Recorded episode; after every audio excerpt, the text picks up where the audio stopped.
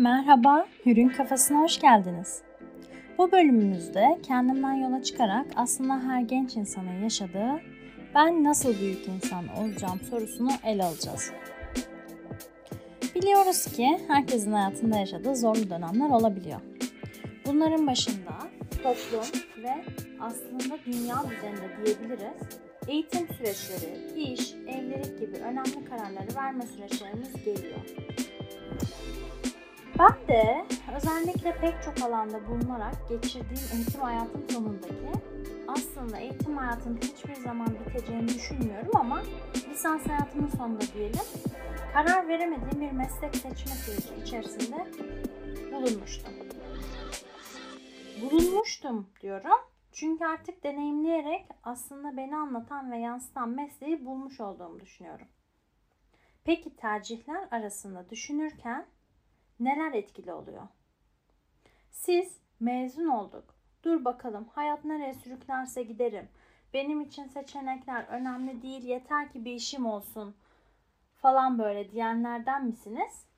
Yoksa istek ve arzularınızı bir kenara itmeden onları da tercihlerinizin içinde gözeterek ama bunun dışında kendinizi tanıyarak ve kendinize sorular sorarak sorumluluklarında farkında olarak karar verenlerden misiniz? Öncelikle tabii ki de bu cevabı vermemiz gerekiyor. Ben daha çok ikinci gruba giriyorum galiba. Yani işte e, bu konuda kendimizi tanımak çok önemli bir rol oynuyor bana göre.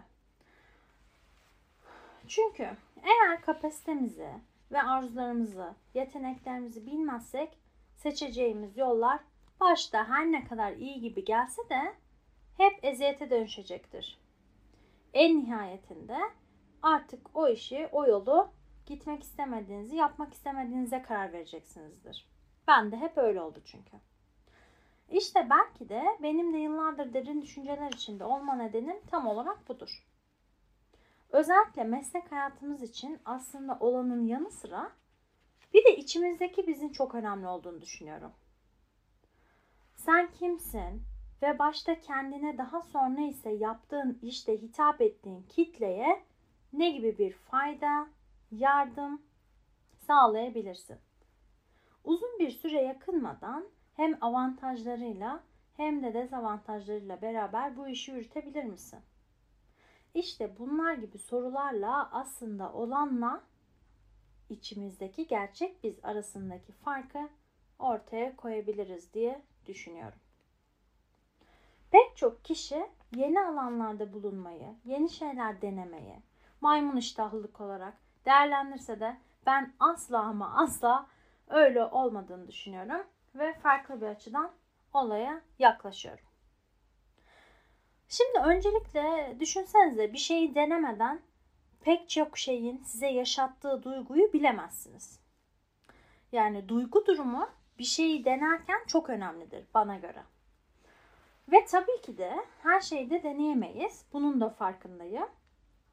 Ama imkanlar dahilinde aralarından seçerek farklı disiplinlerde tecrübe sahibi olmak ne istediğini değil ama neyi yapmak istediğini ortaya net bir şekilde çıkarıyor aslında. Üstelik ufkunuz açılırken karşılaştığınız farklı durumlarda ve insanlarla nasıl birisi olduğunuzu keşfedebiliyorsunuz. Bir farkındalık durumu ortaya çıkıyor da diyebiliriz. Bazı insanlar neyi yapmak istemediğini daha net anlıyor. Aslında benim gibi. Ben her zaman bir şeylerde e, herhangi bir konuda diyeyim. E, neyi istemediğimi daha çok bildim ya. Yani hani neyi istediğimden ziyade evet ben yani şuna göre değilim, şu tarz bir insan değilim dediğim daha çok olmuştur. Ee, bazı insanlar da tabii ki de e, neyi yapmak istediğine daha net karar veriyor o sırada. Öyle insanlar hep daha net bulmuşumdur ben. Ben biraz daha arada kalıyorum genelde. Neyse. E, ben de bugüne kadar pek çok farklı disiplin içinde deneyimler kazandım ve şanslıydım ki aslında istediğim şeyleri yapmak için hep imkanım oldu. Bunu da biraz değerlendirmeye çalıştım doğrusu. Denediğim alanlarla ilgili konuşmak gerekirse valla ne ararsak da var diyebiliriz. Belki şimdi kulağa komik gelecek. Çünkü yaş itibariyle artık bu saydığım şeylerin çoğunu e, genelde çocukluk döneminde yapıyoruz.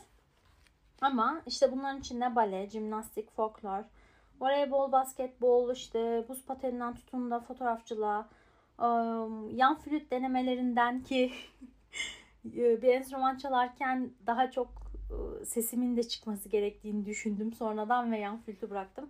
Sonra da asla başka bir alet denemedim çalmayı zaten.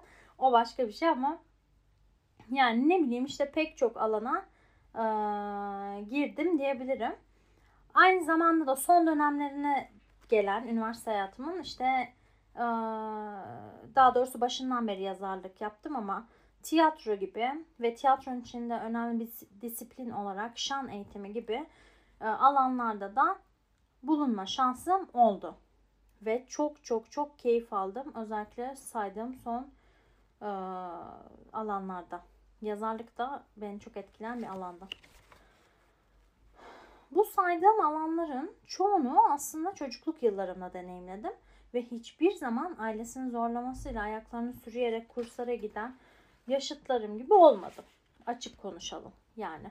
Pek çok e, yaşıtım, arkadaşım o dönemde ağlayarak geliyordu kursa. Çünkü hafta sonuydu çoğu zaman kurslar. Fakat ben her zaman çok severek yaptım, gittim. E, hep zevk aldım o eğitim sürecinden. E, ve bunun nedenini de aslında şuna bağlıyorum. Hiçbir zaman ailem diretmedi bana. Yani şuraya gideceksin, şu kursu alacaksın, şu eğitimde bulunacaksın diye. Ben hep o dönemde de şu anda olduğu gibi bazı şeyleri kendim seçtim. Yani evet pek çok şey yaptım denedim yanıldım. Ama onları kendim seçiyordum. Bence hani püf noktası işin burası çocuklarda.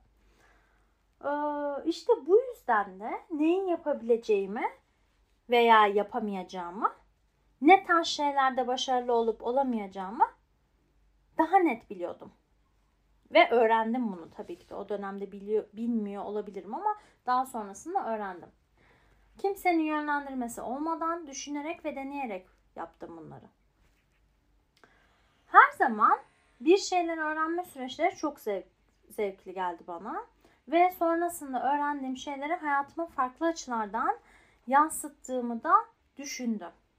Hala da düşünüyorum. Örneğin düşünsenize yani şu an ben buradaysam ve a, bu ses kaydını yapıyorsam bir şeyler yansıtmak istiyorsam kendi düşüncelerimi e, beyan ediyorsam sizlerle paylaşıyorsam a, ya burada bir şey vardır. Ben inanıyorum ki a, yani farklı bir şey vardır ve olumlu veya olumsuz bakın. Farklıyı ister olumlu alırsınız ister olumsuz. Bu sizle ilgili bir şeydir. Kimisi de hiç hoşlanmayacak bu durumdan belki de. Ama e, ben hani biraz daha olumlu ele alıyorum bu durumu. Burada olmamın nedeni de belki budur. Bilemeyiz. Arkadan bu arada inşaat sesleri geliyor olabilir. Her ne kadar bunu minimuma indirmeye çalışsam da çünkü dışarıda inşaat var. Ee, ve ben evimde de sonuçta ses kaydı yapıyorum. Bir şekilde cam açık olmasa da bu ses duyulabilir. Şimdiden kusura bakmayın. Peki büyük bir kadın olma yolunda profesyonelliğe dair neler yaptım? Şimdi bu hobi kısmını geçtik. İşte boş zamanlarını değerlendirme, kurslara gitme vesaire arzularını gerçekleşmesi falan. Evet bunlar çok güzel ama bir de eğitim anlamında profesyonellik önemli. Bu alanlarda neler yapmışım ona bakalım. Ya şimdi bu noktada ilk olarak çok da başarılı olamadığım ilkokul, ortaokul ve akabinde de lisede bulunduğum eğitim süreçleri geliyor tabii ki. Pek çok insanda olduğu gibi. Şimdi notları neden başarılı olamadığım dedim. Çünkü e, notlar her zaman ortalama olan bir öğrenci oldum. Ee, başarısız olduğumu düşündüğüm nokta şu oldu. Notlardan da ziyade verdiğim emeğe, e, verdiğim özene rağmen sınavlarda, sınanılan yerlerde ki sınanmaktan nefret ediyorum. Bunları yansıtamadım not bazında ben. Olmadı o dönemde yani. Bir şeyler ters gitti ve yapamadım ben bunu bir şekilde. Nedenleri tabii ki de vardır ve var. Biliyorum da bazı nedenleri. Ama sonuç olarak bu böyle. Peki ben aslında nasıl bir öğrenciydim? Buraya gelirsek yani büyük bir ihtimalle saygılı, ve disiplinli bir öğrenci olduğumu düşünüyorum ben. Ve geri dönüşlerde bunu söylüyordu bana o dönemde. Ailemin de e, tabii bunun da çok etkisi oldu ve özellikle annemin öğretmen olması etkili diye düşündüm hep üzerimde bu yönden. E, çevremdeki insanların ve öğretmenlerimin beklentileri her zaman yaptığım kadarından daha yüksek oldu. Çünkü hani saygılı ve disiplinli bir öğrenciden değil mi? Genel toplum e, bakış açısı budur. Her zaman çok yüksek notlardır. Fakat ben de öyle değildi o olay.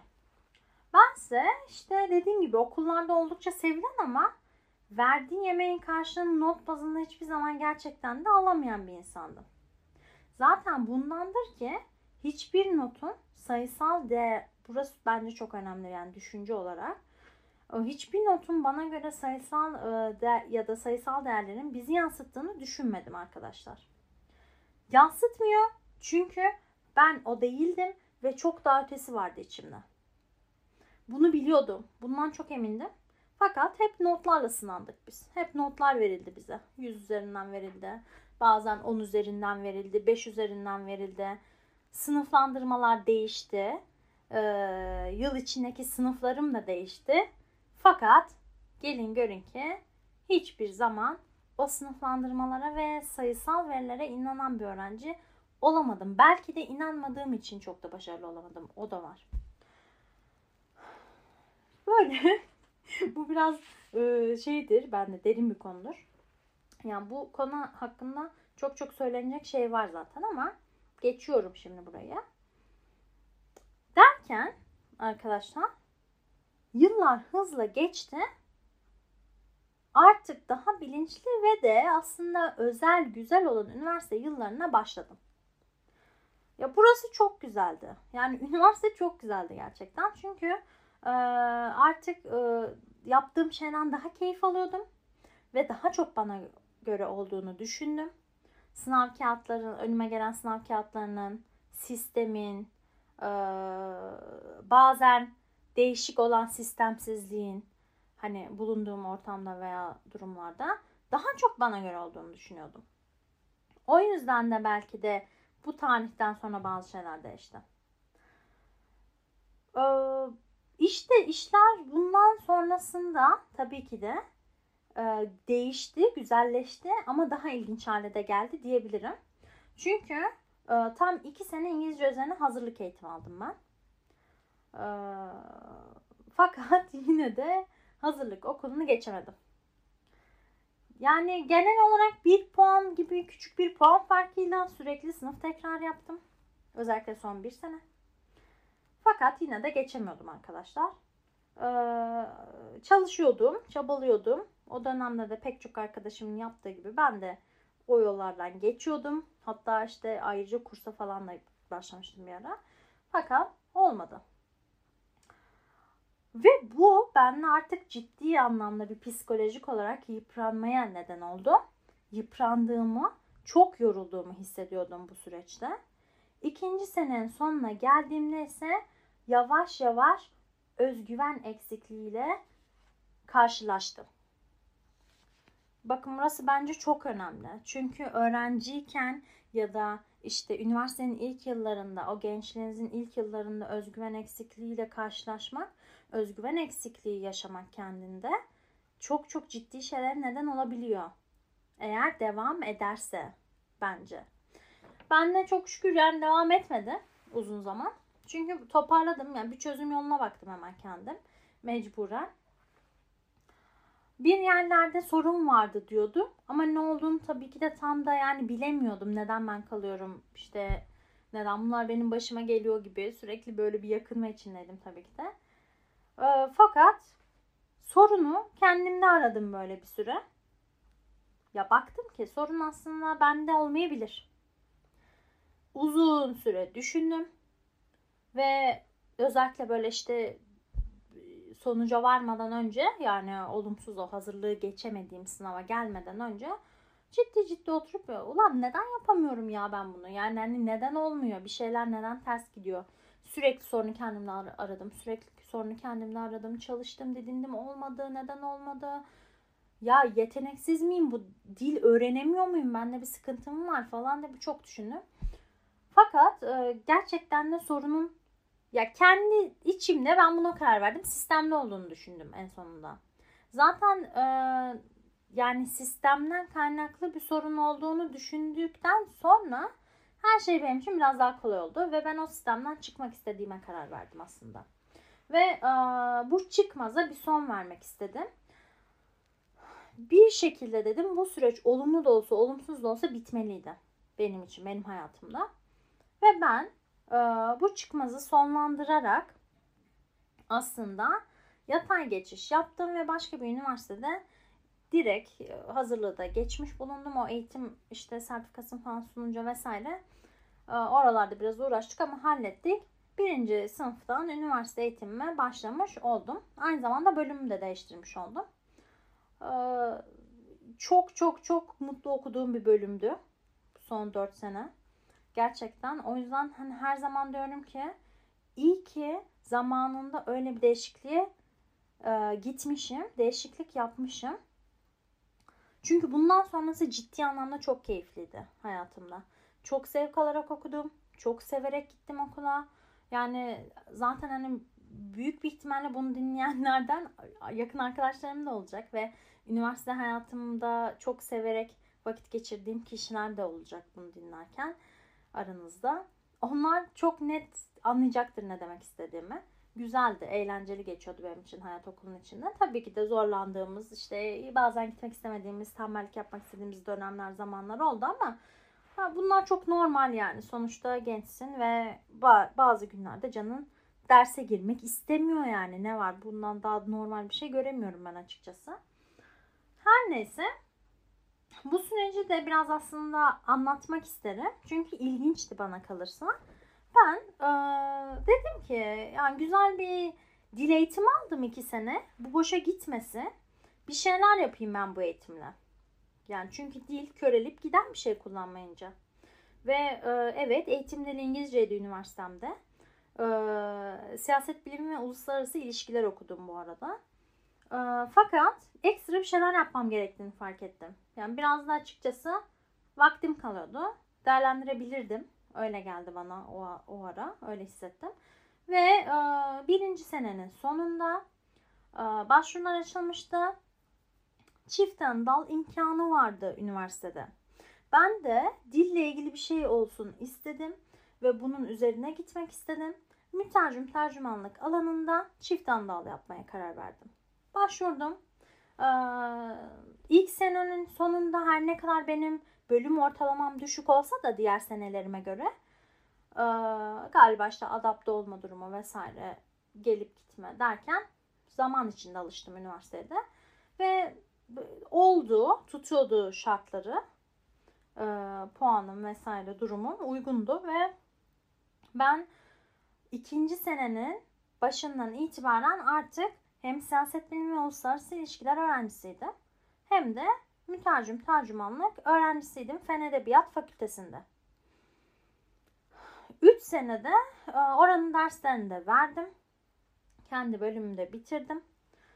E, derken eğitim hayatımın yani lisans hayatımın dediğim gibi ilk başta eğitim hayatı bence bitmez.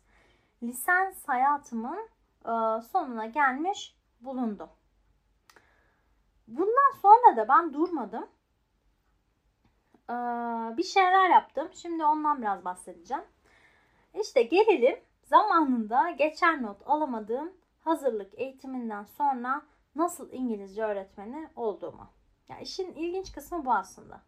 Düşünsenize yani hazırlığı geçememişsiniz zamanında. 2013 senesinden bahsediyorum. ama şu an İngilizce öğretmenisiniz. Ya bu anlatırken bana çok keyifli geliyor. Açık konuşmak gerekirse bu hikayeyi her zaman gururla anlatıyorum. Çünkü bence içinde pek çok duyguyu ve durumu barındırıyor bu durum benim için. Hayal kırıklıkları deseniz var. Özgüven eksikliğine neden olan durumlar desen var. Ruhsal çöküş dönemi. işte tabii her zaman kötü şeyler değil ama azim, süreklilik, yaptığın işe duyduğun saygı gibi daha pek çok duygu ve durum yansıtıyor ve içinde bulunduruyor yaşadığım şey. O yüzden anlatırken de keyif alıyorum açıkçası. Sizinle de bu bölümde bunu paylaşmak istedim. Neden? Çünkü e, bazen gerçekten çok karamsar dönemlerimiz olabiliyor. İşte bir sınava giriyoruz, başarısız oluyoruz. Ondan sonra başarısız oluyoruz derken bunu ben öğrenci, öğrencilerimle de paylaşıyorum, paylaştım daha önce. Ya başarısızlık göreceli bir şey arkadaşlar. Evet puan alıyoruz. Bir takım değerlendirmeler yapılıyor puan bazında. Ama yani o o işin kriterine uygunluğunuzu göstermiyor bana kalırsa. Kesinlikle bence göstermiyor. Ama e, dediğim gibi işte siz kendiniz açısından düşünürseniz o işe, o sınava, o duruma, o eğitime yatkın olduğunuzu biliyorsanız, kendi içinizde bunu hissediyorsanız siz zaten başarılısınızdır. Ben her zaman bunu söylüyorum. Başarılı olmak, başarısız olmak ya da e, dediğim gibi bir şeyleri yapabiliyor, yapamıyor olmak sizinle ilgili bir durum. Girdiğiniz bir sınavla ilgili değil bence. Yani nasıl ki ben o dönemde geçemedim İngilizce hazırlık eğitimini ama şimdi İngilizce öğretmeni oldum. Onun gibi bir şey işte. O yüzden bunu paylaşmak istedim biraz da. Herkes kendi hayatında buna benzer şeyler bence bulabilir, çıkarım yapabilir. Bu arada İngilizce öğretmeni de öyle hani aa işte ben İngilizce çünkü, çünkü şimdi bakın bunu neden açıklıyorum? Bu aralar çok türedi böyle değişik şeyler. Bana biraz garip geliyor açıkçası. Hani hocalarım vardır belki dinleyen, eğitimciler vardır. Hak verirler diye düşünüyorum bana. Yani mesela bölüm İngilizce okumuş. işletme okumuş mesela İngilizce. İngilizce öğretmeniyim ben diyor. Çok ilginç. Yani anaokullarda vesaire eğitim veriyor. Yani bence öğretmen öyle olunmuyor. Çünkü ciddi anlamda ben üniversite sonrasında pedagojik anlamda bir eğitim aldım. Ee, ve bu işin aslında bilimiyle ilgilendim biraz. Bir sene kadar da öyle bir sürem geçti. Şimdi ben artık öğretmen oldum diyorum. Asla ama asla o zamanlarda bile staj yapmama rağmen işte e, ciddi anlamda çalışmama rağmen böyle iddialarda bulunmamıştım. O yüzden e, biraz daha işi profesyonel ele alıyorum ben. Öyle olması gerektiğine inanıyorum. Sonuçta eğitim çok önemli bir şey ve ya hani her yaş grubundan çocuk elinizden geçebilir yani genç insanla karşılaşabilirsiniz. Ki en son çalıştığım kurum liseydi. İnanılmazdı yani tecrübe olarak ve gerçekten eğitimin çok ciddi bir şey olduğunu düşünüyorum. Ciddiye alınması gerek, gerektiğini düşünüyorum. Öyle ifade edeyim daha doğru olur. O şekilde yapan ve bu yolu tercih eden varsa eğer dinleyen arkadaşlar da bilmiyorum. Bence tekrar bir gözden geçirsinler. Çünkü bununla ilgili eğitimler almak da çok zor değil. Kendimizi geliştirmek de çok zor değil diye düşünüyorum. Sadece biraz zamanla ihtiyaç var. Ee, galiba lafı çok uzattım. bir yavaş yavaş artık sonlandırma konuşması yapmak istiyorum konuşmama. Ee, yani sözlerimin sonuna gelmiş bulunuyorum ve aslında eğitim alanında ben nasıl büyük adam olacağım lafı vardır ya. Ben kendi tabii cinsiyetimden yola çıkarak ben nasıl büyük kadın olacağım podcastini bölümünü çekmek istedim sizlere ve herkes de aslında bir düşünmeye neden olmak istedim. Belki geri dönüş yaşarsınız, belki ileriye dönük bir düşünceye girersiniz. Hayatınızı gözden geçirirsiniz ya da geçirmezsiniz ya yani memnun da olabilirsiniz.